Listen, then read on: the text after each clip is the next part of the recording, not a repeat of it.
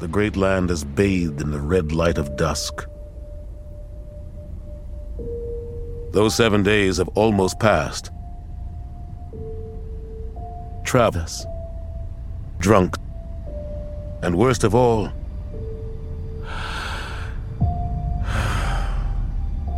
Mike. Me, Mike. Say it. Say Mike. Me, I'm Mike. I'm here. Previously on the Wheelbarrow Full of Dicks internet radio program. Hey, John, when was the last time you had McDonald's?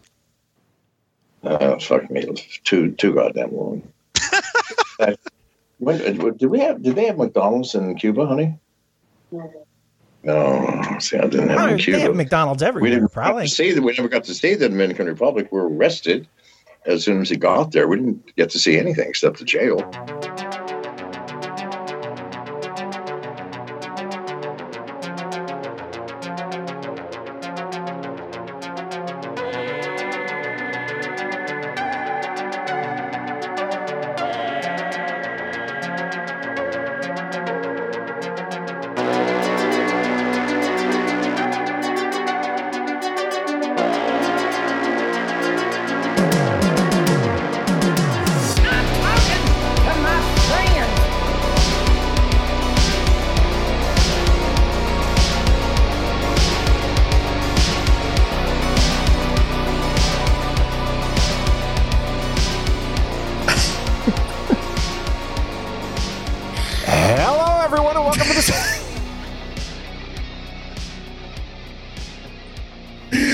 Little insight for the listeners.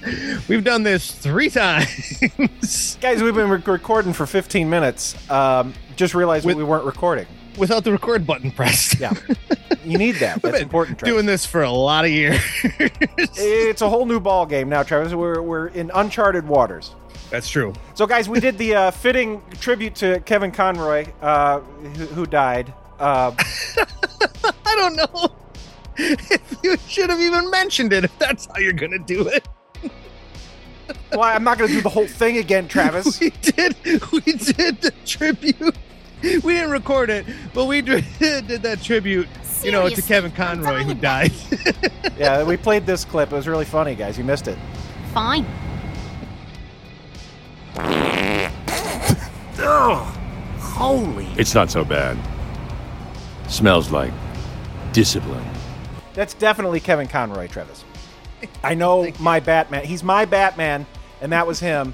And uh, he was critiquing Harley Quinn's farts, Travis. Uh, it smells like discipline. Yeah. Uh, guys, coming up after the break, we're going to talk to uh, Alex Cody Foster. He's uh, he, he wrote a, a, a book, Travis. See, what, what, he's a he's a ghostwriter, and he hung out with John McAfee for six months. Uh, he just followed him around, and uh, they were going to write a book together, uh, and it didn't work out. Yeah, so like if anybody hasn't seen the uh the documentary on Netflix, I highly I highly encourage you to check it out because from all intents and purposes it looks like the last handful of years of John McCaffrey John McAfee's uh life were was pretty tumultuous to uh say the least. he's he's on the co- he usually writes uh, books for people travis. It's kind of interesting. I, I was uh, i was thinking about like what uh what skill set that would best lend itself to doing that job. Like you know would you be a novelist? Would you be you wouldn't be like a journalist because like you're taking somebody else's words and kind of molding the and you're not like an editor because you're constructing the I don't know. I, I it's it's it's. I think it really job. is almost like an editor, right? Like because you're what you're doing is you're gathering all the stories from the person. Like I would assume that it's pretty much stream of consciousness coming out of the the person's mouth uh, if they're not writing their own book, and then you're just like uh, putting it into some sort of discernible order, right? Like you have to take the beats that would actually create some sort of narrative because uh, even if it is nonfiction, it still has to be an entertaining story. right. Did you see the Eli Lilly stuff? Eli Lilly, they make uh they make insulin. Yeah, I did see this. it's amazing. I, I have a, a, a man explaining it, which I, I want to play you this guy because this guy's great. If you were not watching the shit show that was Twitter yesterday, there was something that happened that really blew things out of the water. If anybody could pay for the verification check, somebody created an Eli Lilly company and verified it, and then said, We are excited to announce insulin is free now. That went so viral that Eli Lilly had to turn around and say, No, that's not true. This is the actual Eli Lilly, a pharmaceutical I think they scrapped it now Oh, because did? now there's a bunch of people I follow. Like uh, I follow uh, one person in particular that did it as kind of like a test. They're like, "Oh, I'm going to pay this eight dollars and get verified." And sure shit, you got verified. But if you followed the news in the last couple of days, uh, they've dropped the Twitter Blue verification, and this Oh. guy who paid the eight dollars for his check mark lost his check mark, but they're not giving refunds. so he's like tweeting up a storm, like, "What the fuck, guys?" As well, he Uh, you- should. You wanted to charge me eight bucks for the goddamn check mark. The check mark's not there anymore. Where's my eight dollars? So that it only worked for a couple of days. It was just a handful of days, you know, because all that controversy was going on where people were losing their mind over these goddamn check marks. Where if if you're so worried about it, you should really try to educate others on how to like look deeper than the surface. Like because all of the people that are worried about these these Twitter check marks are only worried about it because they know most people only read the headlines without reading the stories. Yeah, no, Travis, I hear you on all this, but I want one. Well, yeah, get one. I, I don't think that's a problem. The th- the thing that I have a I problem to with is I want to be a somebody, Travis. I yeah, want to be, a somebody. But the thing that I have a problem with is saying that oh, it's you know that's it's going to mass disinformation. Well, click on the goddamn account and see that this Eli Lilly has got 42 followers. That's And- not possible. And also, they ain't gonna give it to you for free. Are You kidding? Yeah, it's a pharmaceutical company. They're gonna be like, oh yeah, no, we don't want the billions of dollars anymore. which is funny because you know pharmaceutical companies always were the devil and then covid happened and everybody was all on the riding the dicks of pfizer and Yeah. moderna and johnson and johnson Uh, they, they wouldn't lie to us. no of course not let's shoot ourselves up with whatever they give it but now that uh, uh, somebody pretended to give away insulin uh, well that's right it's eli lilly's fucking the devil it should be free So well yeah, no, you know. th- they said I, this goes on. They say, uh, hey, wait, why isn't it free? A company who makes billions of dollars had to turn around and say, hey, no, you're not getting it for free. But what Elon Musk's little verification idea did to their company, they lost billions in one day. Billions. People are now asking questions. Why are we charging for insulin? What Eli Lilly really said is we regret to inform you that we will not be giving away insulin, a publicly funded invention that was given away by its creator to be given away to people so they don't die. The creator of insulin gave the patent away for free, but Eli Lilly is charging billions, and Elon Musk can be held responsible for that. You know what this dude should do? What? He should create his own company that produces insulin and gives it away for free. You know what Yeah, I mean? I mean, like, you- all these, You got to all go these people get it. being like, you got to make it. yeah, all these people being like, oh, they should be giving it away for free. You know, these companies have lots of people working for them to create these things. You can't give away this shit for free. Well, it's not possible. they- I do disagree with the overcharging. They're way people. overcharging for it. way Like, overcharging. the- I agree. The with United that, but- States pays a thousand times more than everywhere else. Well, our medical system, pharmaceutical, medical, it is so fucking broken. Right. Uh, and if you've ever seen, and I know you have, the Adam ruins everything on how our uh, healthcare system got so broken, I would absolutely advise people to go back and check that out. Uh, it's fascinating, but at the same time, and I do find these pharmaceutical companies to be the devil for the most part, uh, minus the uh, anxiety drug and blood pressure drugs that I'm on. which which changed my life for the better. But uh, yeah, you can't you can't you can't give away the shit for free. Who's gonna make it? Are you just volunteering to create these things? You know, come on. but maybe uh, don't well, gouge the fuck out of people. Maybe, Eh, yeah, maybe maybe don't rate people for their life saving drugs. Maybe, maybe like if somebody's gonna die, you just uh, you know, toss them a little something. Here, let's shoot you a little. Let's. Sh- I mean, even drug dealers give people a taste. Right? Yeah, give them a taste. You know what I'm saying, Travis? Give them, give them a little bit of give a them a taste. taste. Give them a little something once in a while. Keep them coming back. So I uh, asked him about John McAfee as uh, McDonald eating because uh, when me and Matt talked to John McAfee a few years ago. Uh, I Oh yeah, I couldn't remember if I was uh, involved in that or not. no, that was that was me and me and Matt. Uh, That's too bad. That's a real bummer. Yeah, yeah. And uh, I thought that he said he didn't eat McDonald's, uh, but he didn't. He just said he hasn't had it in a long time because he's been in jail. So I fucked that up. So yeah, when you hear the interview, yeah, no, he didn't say that. I fucked that up. So you know, it's been a while. We do a lot of these. We do a lot of these. We talk to a lot of people. It's it's hard to, to know if we asked uh, John McAfee that question or if we asked Joe Exotic that question. Travis, uh, I got a friend request on Facebook today from a friend of mine from high school that died five years ago. Uh, and, and I looked, and I am friends with him still on Facebook. I considered unfriending him for a while because a lot of people like were uh, like sending him big long things on his birthday every year, Oh, yeah. and it, it miss was, you. it was getting it was getting annoying, Travis, and I was like, well, I'm not going to unfriend the dead guy. I'm not going to do that. But I got a new friend request from a new him today. Oh and- yeah. And it, like it has his same old picture, and I'm trying to figure out like it, it- did is somebody like uh assuming his identity? Like Yeah, a friend a friend of mine's mother and a friend of mine, I'm 42. I think he's 46, 47. So his mom is like in her 60s, almost 70 or whatever, and she is constantly getting hacked to the point where her regular account is fine, but whoever's always hacking her, which happens at least four or five times a year, uh, creates a new profile that looks exactly like her profile and then requests all of her friends to become friends with her. And then she's got to put something out way later in the afternoon that says, Hey, have you got a friend request from me? it's not Don't me. This is the real it. me, which is Don't what the accept it. fake me would say. Also, That's true.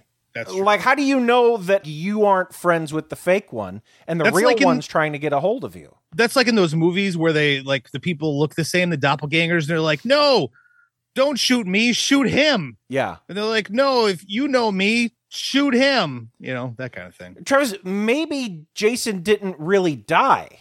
I haven't seen him, but he could still be out there, and like maybe like a fake him is the dead one. Oh, like uh Friday the thirteenth, part five. Uh, What happened in that one? It wasn't Jason. Who was it? It was the uh ambulance driver. The ambulance driver was pretending to be Jason. Yeah, um, because the way that uh, Friday the Thirteenth Part Five: A New Beginning uh, plays out is that Tommy Jarvis uh, from uh, Part Four is all grown up and fucked up in the head, so he gets sent to a halfway house. Um, so he's he's bunking with a bunch of crazies, and uh, there's like a really annoying fat curly haired guy who's always eating chocolates and trying to befriend this fucking uh, real scumbag.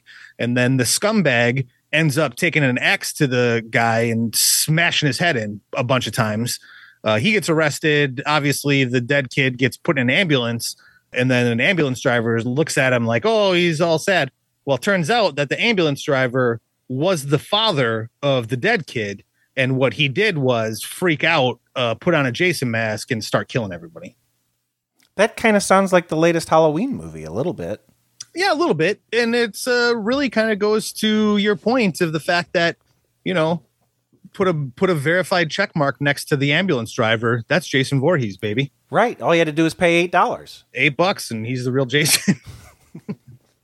guys what we're gonna do we're gonna we're gonna take a break and when we come back we are going to talk to alex cody foster uh, he's our he's a writer man uh, he he wrote a, uh, a book about his time it, it's a it's a memoir travis a memoir about uh, a couple of times in his life where some crazy shit happened you know what i'm saying I love it. I love when crazy shit happens. At Dunkin', we understand you're already taking a hit status wise when you show up with one of our cups instead of our hoity toity competitor. That's why we've decided to start selling blue cups with check marks on them. Yes, they cost more for the same product, but you'll pay it. At first as a joke, but eventually because it feels good. You run on dopamine. America runs on Dunkin'. It's time once again for the Hollywood Beat with your inside source, Drunk. And this week, Drunk talks to Anya Taylor Joy about her new film Amsterdam on DVD and Blu ray. December 6th. Do you ever just think on your way to the movie set, I don't have to do shit but just show up, look hot, and just be alive. Like that's the main note always. Just be alive. yeah, just sit back and exist in your hotness and your weird big hentai eyes that you have going on. Which when the first time you hear it, you're like, okay, I am alive. So I don't know quite what to do about that. who, who am I talking to? I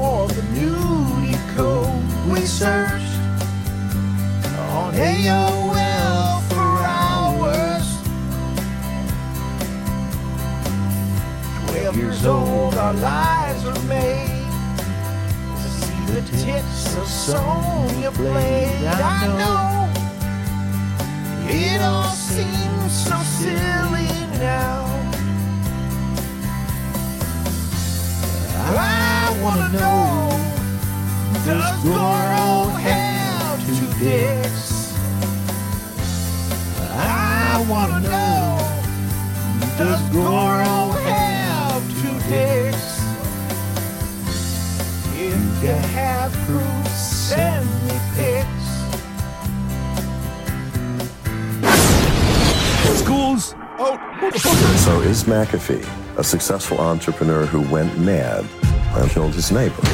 Or is he the potential savior of America?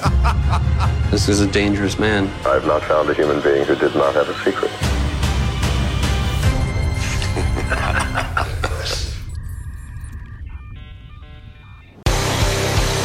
Once again, WFOD. Wheelbarrow full of dicks.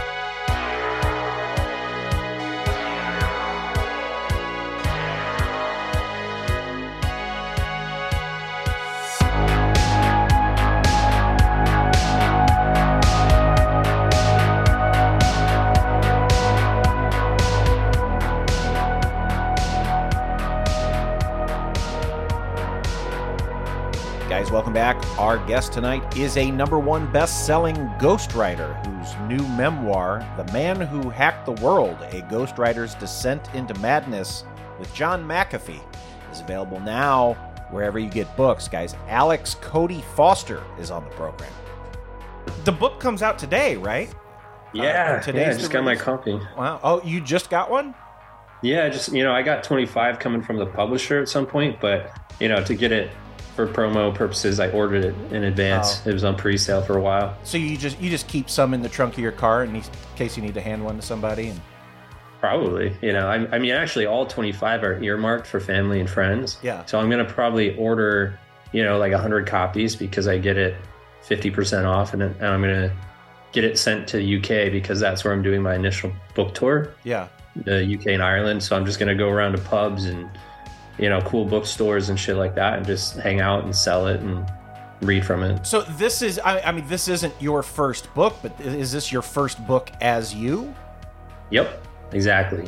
yeah, I've worked on 40 plus book projects. I've written about 20, probably 20 plus. I've written fully. Yeah, and this is the first one with my name on it, and it just so happens to be a memoir. It's about me. Yeah. But it's, it's specifically about your time working with John McAfee. You worked it, it says you worked with him for 6 months, is that Yeah, it was closer to like seven, but It's so it's a one part memoir. Uh-huh. It's it's a memoir. Oh, okay. About how I became a ghostwriter. I lost my. I became Uh-huh. a ghostwriter, and what so were it's you sort doing of this, before? before I was a writer. You were just writing regular, and then this is kind of how. Yeah. I had lived on the streets of Los Angeles when I was 19 years old, and it kind of fucked me up. It changed my life and my perspective on things. And I lost my mind. So for two and a half years, I was just traveling the world, this sort of homeless vagabond, yeah. and writing all the while, trying to get better. And I did a four month journey by sea through the Inside Passage to Alaska. And when I got back to Seattle, I had my mind back, and I decided that day I wanted to become a writer. I was 21, and I became a ghostwriter that same year. I've been doing it ever since. And so part one is about that story. Mm-hmm. It's a bit shorter. And then part two is about my time with John, because for six and a half, seven months, I had unprecedented access to him more than any other writer, representative of the media.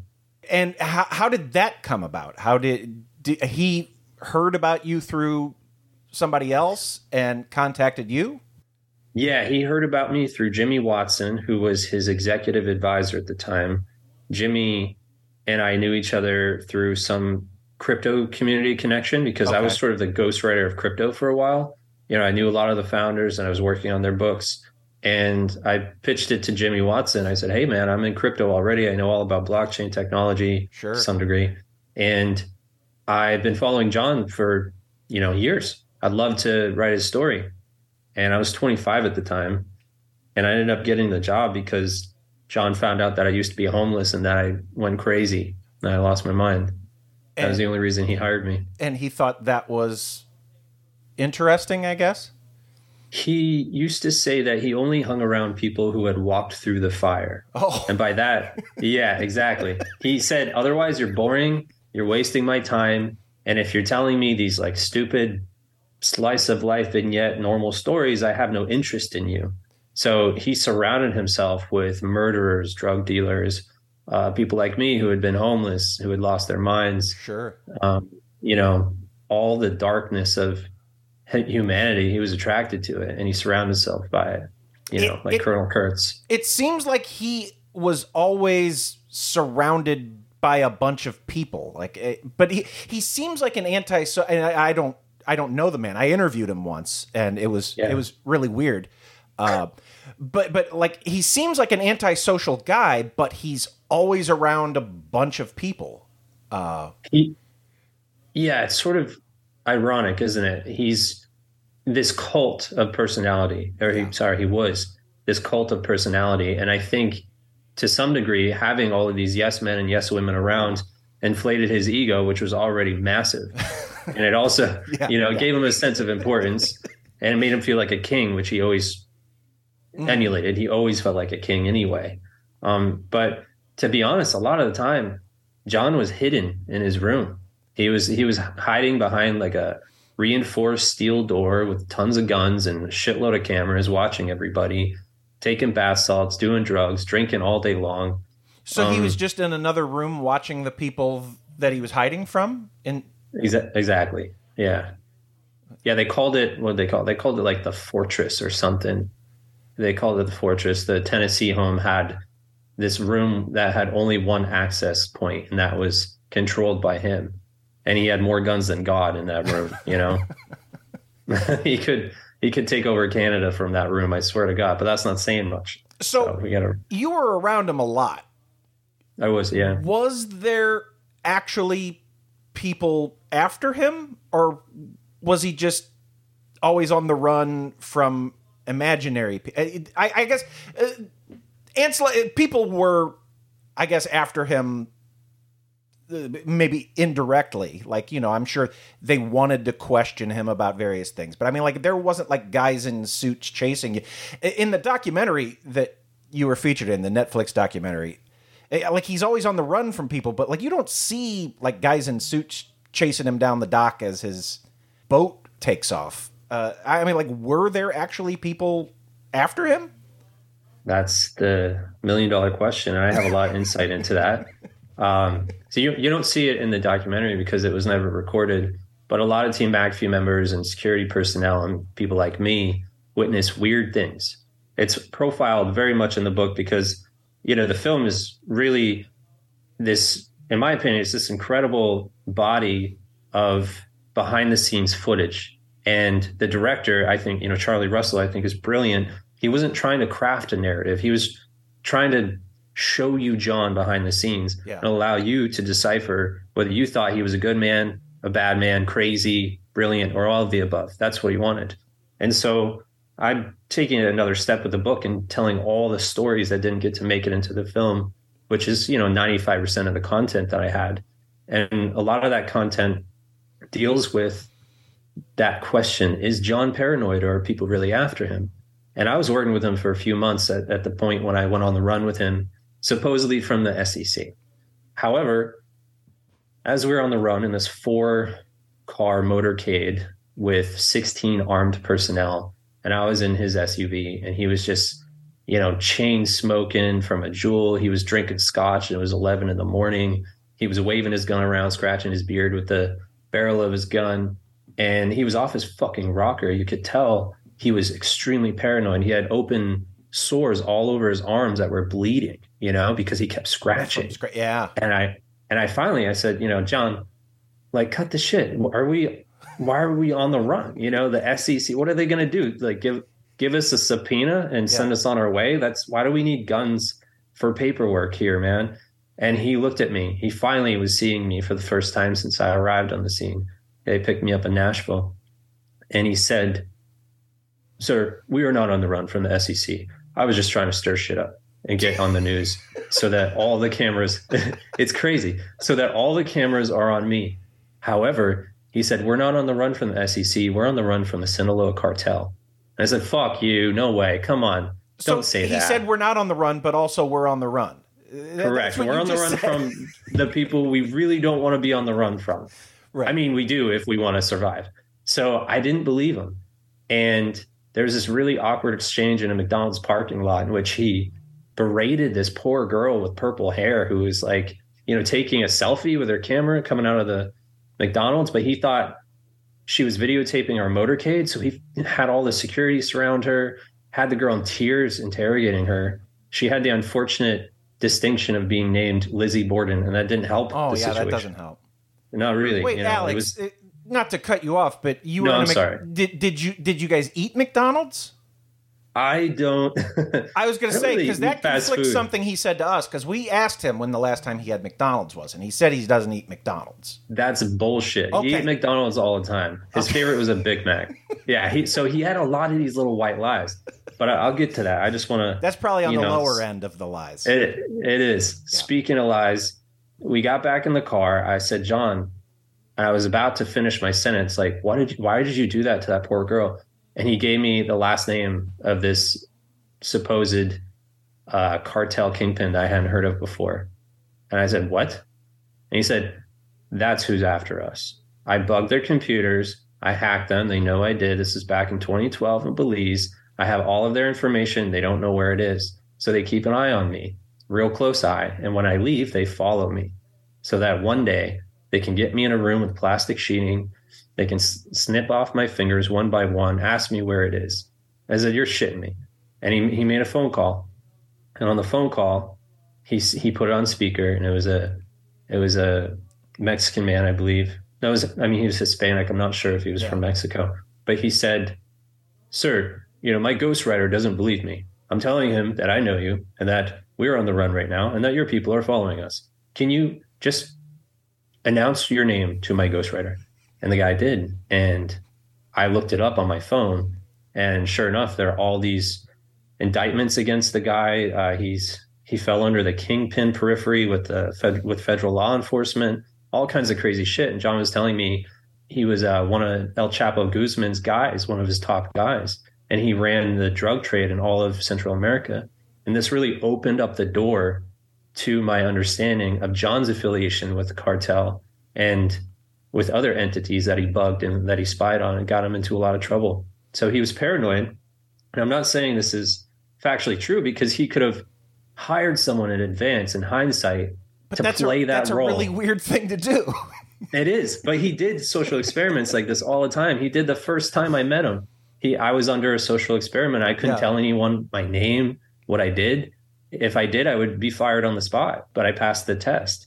So it's really it's up to the imagination. I don't ever want to definitively state these things are factual, you know, with the cartel, but John told me a lot of crazy information that would indicate why he's paranoid, why he's an alcoholic, why he's a drug addict, you know? You were you working on the book that I guess you were hired to write? Like were you writing as John at some point or did it just never materialize or That's that's a really funny question because I'm a ghostwriter by trade, as you know. That's what Yeah. I do for a living. I was hired not necessarily as John's ghost, but my pitch to him because he said, I don't want to pay anything. I don't, you know, it's it's a big enough story.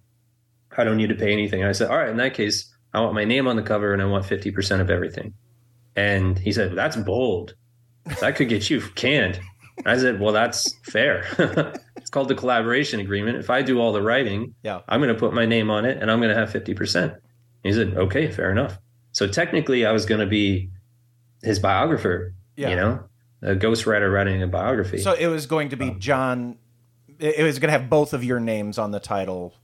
Correct. yeah. okay. And it crashed and burned because we fired each other after I discovered some unsavory things that John had done to somebody that I knew that I met through Team McAfee.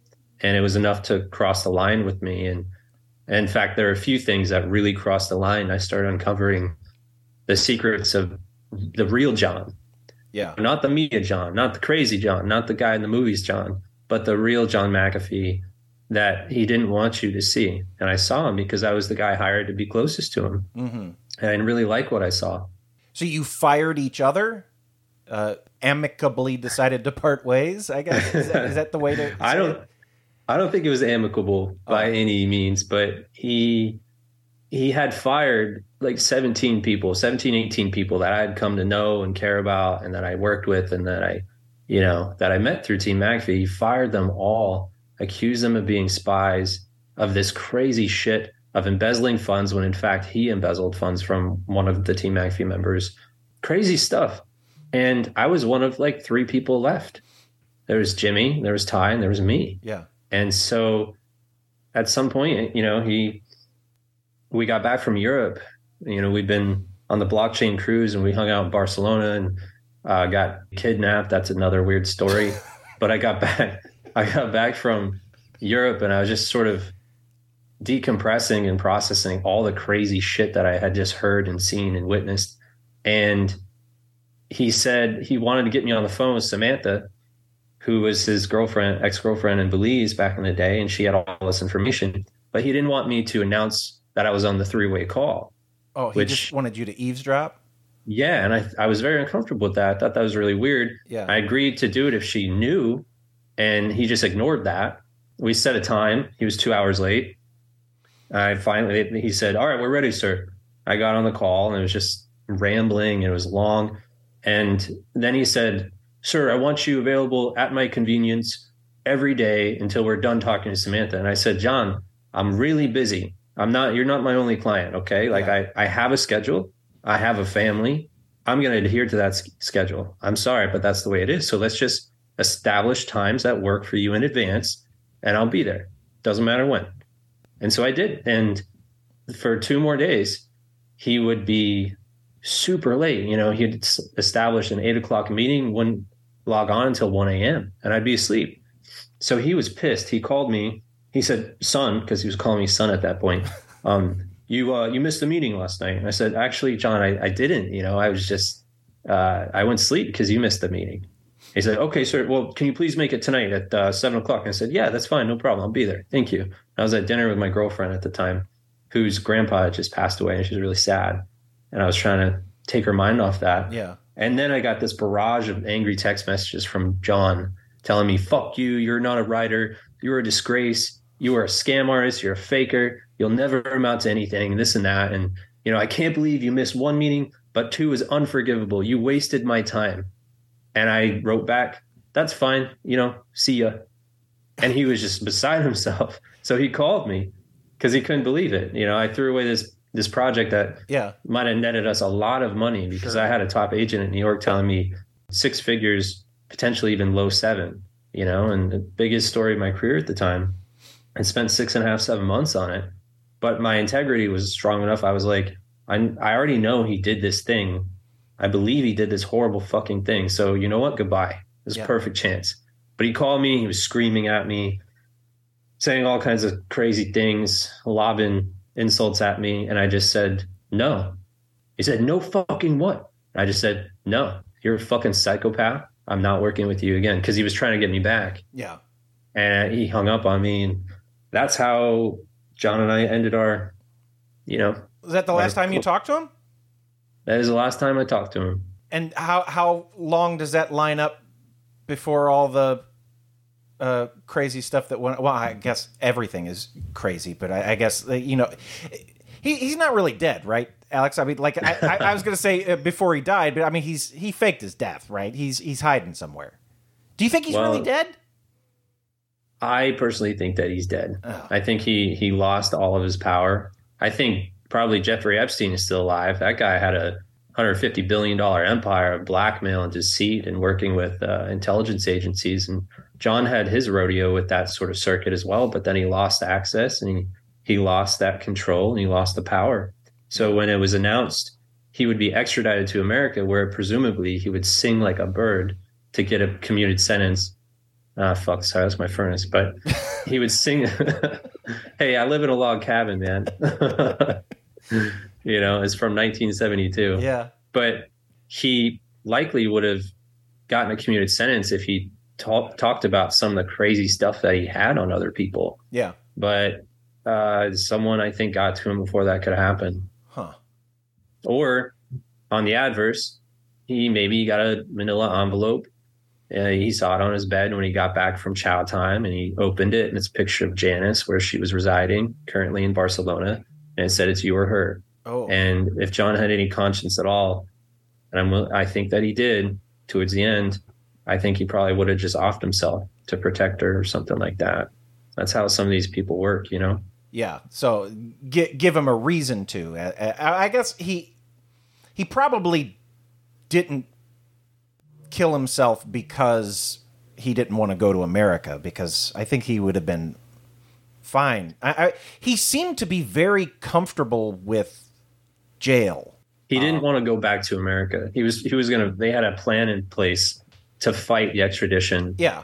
You know, it was already anticipated. So he and his lawyers and Janice, they had that all ready to roll. And Right, that's but, why. but the the took- original thing is is that he didn't want to get extradited, and so he would have killed himself to avoid that. And I don't think no, I don't think that That doesn't seem likely because he probably would have had fun uh, fighting it and all of that. Yeah, yeah. He, I think he would have, and I don't know. Doesn't really hold water, but I got to say, when three, four weeks after he died, I got this notification on Telegram. John McAfee joined Telegram because I still had his number, and I thought, what the hell? So I wrote to the person.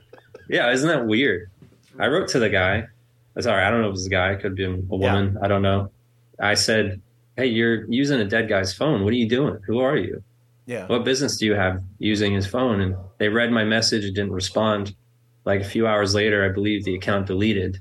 So I never got an answer from that. And I always hmm. thought maybe it was maybe it was Janice, maybe it was one of John's lawyers, maybe Yeah. it was the feds, maybe it was John. I don't know. Well, he he's still tweeting. So Yeah, Janice is anyway. oh, is I it believe. Janice? Yeah, using his account. Yeah. The the book it's out today. It's called uh, "The Man Who Hacked the World: A Ghostwriter's Descent into Madness" with John McAfee. Um, uh, when you're when you're done with all of this, when it's finally over, like, do you just kind of like, like breathe a sigh? Like, are you still screwed up about it? No, surprisingly, not at all. I mean, I was during the writing. I got to admit, people ask, "What was it like writing this book?" Because I had to write about how I lost my, my mind on the streets of LA when I was Right. 19 and got it back, and then I also have to write about how I sort of lived with a madman and worked with a madman for so long. It's two tiered, right? And so I tell people it was like an exorcism. You know, writing this book. I wrote it in like three months. You know, uh, but Three was- months. it was- Jeez, it like flowed out of you. it did. That's It- fast. It, did. It was very fast, and that's why we were able to meet our hyperspeed schedule. Our publishing schedule was eight months instead of eighteen. It just flew right through me, man. Yeah. I mean, I I also went sort of method actor on this thing, and I was drinking John's favorite scotch at night. I'd be up until two, three in the morning writing and listening to our recordings. I have a few dozen hours of recordings with him. And he talks about the darkest shit, the funniest stuff. He talks about his librarian phase when he just slept with librarians for years and only librarians.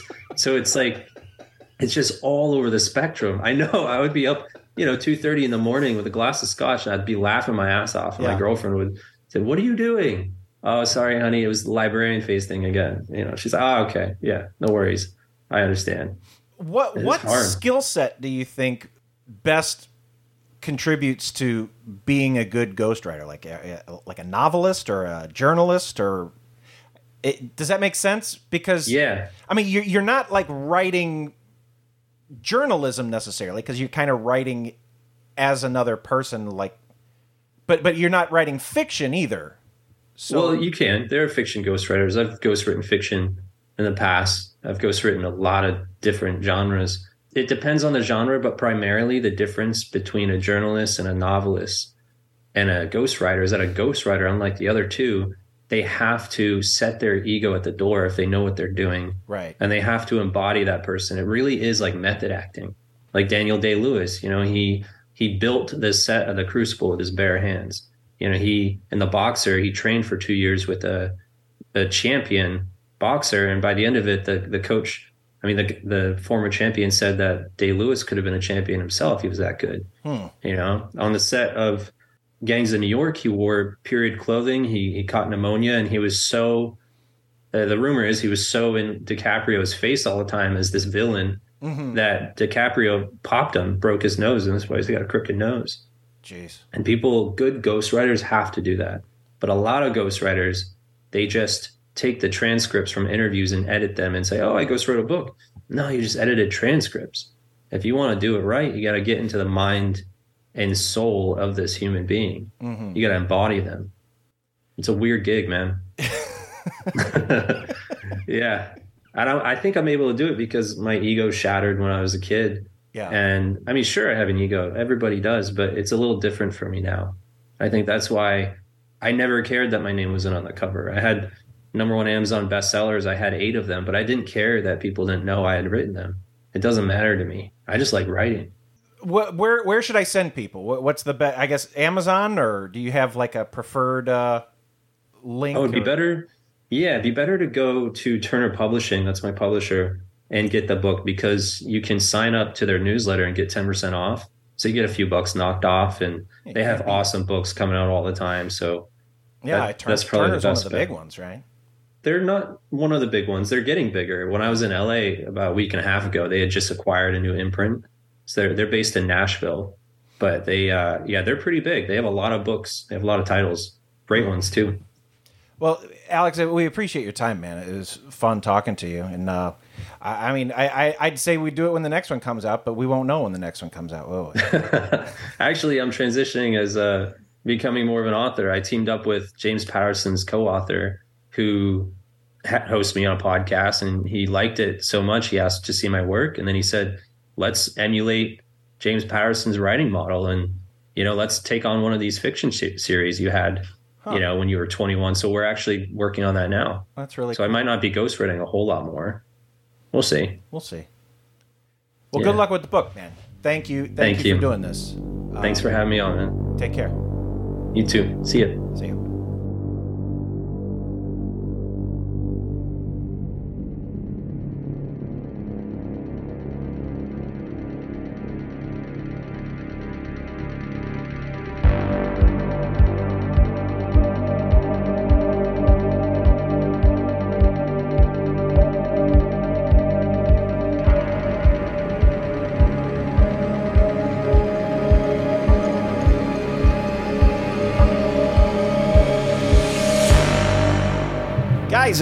Alex Cody Foster. It is a good time. Get his book. It's called uh, "The Man Who Hacked the World." It is a good, good. Uh, th- that documentary is great. Travis. You watch that documentary? It's so good. That documentary is so it's so good. it's the fucking John McAfee lost his That goddamn guy, mind. that guy is a fucking content machine, Travis. Oh, like, yeah. I'll watch him do anything because he's Mhm. just so fucking interesting. Um, Yeah, I a thousand percent agree. Like even when it's just just like chilling, it's it's amazing. And then just constantly abandoning their posts, like whatever. that We gotta go. Yeah. we almost left you behind. We gotta get out of here. yeah, like he's just like pointing guns at people on the boat, and they're just like, "Yeah, I'm le- I'm leaving. I'm gonna go home." yeah, I don't want to get guns pointed at me anymore, John. And then they walk out, and all they can hear is him snorting cocaine off of Janice's. Uh, Travis, you have a pick of the week? Something you want the people to know about? Yeah, Travis's pick of the week this week is a motion picture called Vengeance, uh, written and directed by BJ Novak, also starring BJ Novak, about a journalist who decides he needs to come up with the new great podcast. Uh, has a bunch of ideas, they don't work out. All of a sudden, he gets a uh, random phone call in the middle of the night from somebody who says, Your girlfriend's dead, your girlfriend's dead, and it's her brother and it's somebody he had like a one night stand hookup with. Uh, so he flies down to uh, Texas to go to her funeral, decides to make a podcast based around what could have possibly happened to her, um, recording her family uh, and all that kind of stuff too. It is, it's really good. Um, goes in directions that you wouldn't see coming. It's a comedy, but it's not, but it is. Ashton Kutcher pops up in it. There's all sorts of great cameos. Um, Vengeance. It's now streaming on Peacock. Travis, I like that movie. I don't I don't think I had that as a pick of the week, but uh, did you watch it? Yeah, I watched it. That movie's great. It's good, right? Yeah, it's good. It it, it ended not the way I expected it to end. Me neither. Uh, but I was like, oh yeah, no, that's good. Yeah, really, really, really enjoyed it. Uh, you know, I heard about it and it was popped up, and I was like, "Oh, we should watch this." And the wife and I watched it, and we both really, really enjoyed it. Um, I do hate, and I will say this, uh, and I've said it before, when uh, Zach Braff had that very short-lived sitcom on ABC where he was a professional podcaster. Yeah, he made a business. A He's a podcast podcast business. And I was like, get the fuck out of here. And I kind of felt the same way at the beginning of Vengeance uh, because there was like a podcast company yeah. uh, that he was trying to get in bed with. And I was like, get fuck you. Come on. Travis, I think that like we don't podcast right. Like we get mad when they make this other podcast stuff, but I think they're probably doing it right, and we're getting mad for the wrong reasons. Well, that's a fucking podcast. These those podcasts are them are people taking over the pirate radio thing that podcasts were. You know what I mean? Like it's like that. That's what we are. We're pirates. Yeah, people saw that there was like money in it, and they're like, "Oh, let's uh, create a multi-million dollar company, and we'll we'll uh, hire Conan O'Brien to make a pod." It's like get get the fuck out of here. They're corporate stooges. Yeah, the fucking stooges. This is uh this is real grassroots shit, baby. Mike, you got to you got to you got a pick of the week. Pick of the week. Uh, there's a band. I I think it's the Gilla band, like a Gila monster. G I L L A. Uh, they're uh, they're not very well known. They have a new album that just dropped. Uh, it's called Most Normal. Uh, I enjoy it a lot. Uh, it's good time. It- It's kind of it's grungy. It's dirty. It sounds like they smell bad. Travis. Oh, I love it when bands smell bad. like they sound like they haven't washed their hair in a really long time, Travis. Oh, so yeah. you know, I, I I enjoy them. Uh, give them a give them a listen. Uh, it's the Gilla. Ba- it might be Gilla band. I don't know much, Travis. I, I heard one song that I really liked, and then I checked out the whole album that just came out like a week. You don't you don't know much, but you know you love them. They're kind of great, Travis. So, uh, guys, we did it. Uh, You got a real quick. Uh, we can't go an episode in 2022 without uh, your celebrity life pick, Mike. oh, oh, the celebrity life pool. Oh shit! You got one, Travis? Give me a minute. Yeah, I'll go while you uh, while you're looking for one. I'm gonna Uh, Google old celebrities. old people. Travis's uh, celebrity life pool, celebrity life pool pick of this week is uh 78 year old sports broadcaster Al Michaels. Uh, he's uh, now uh, doing commentary on uh, Thursday Night Football on Amazon Prime, and I got to tell you, uh, he's in the prime of his life. That motherfucker does not give a shit and will say whatever and talk shit about Amazon Prime's original content. He will talk shit about the games that he's commentating. uh, I love uh, this new Al Michaels. the new Al Michaels. New Al Michaels, and I can't say 2.0 because the dude's 78.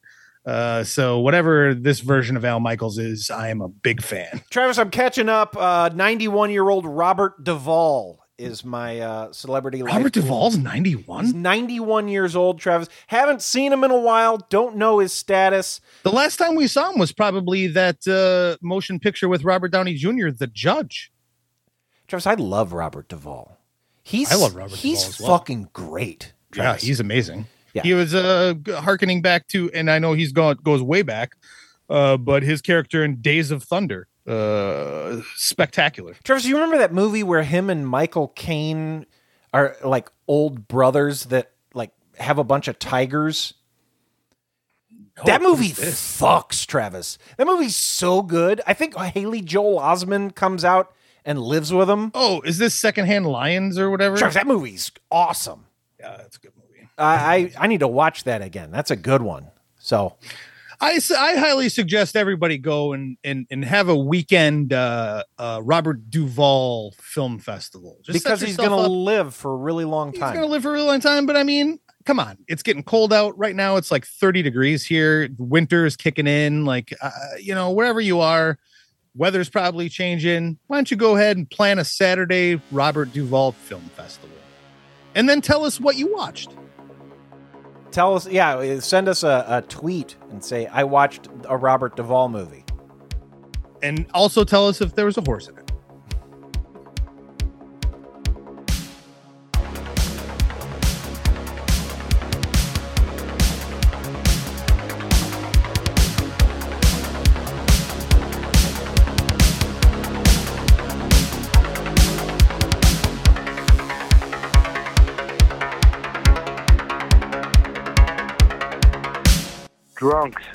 Celebrity Pool, Pick of the Week. Checking in at 91 years young, James Earl Jones.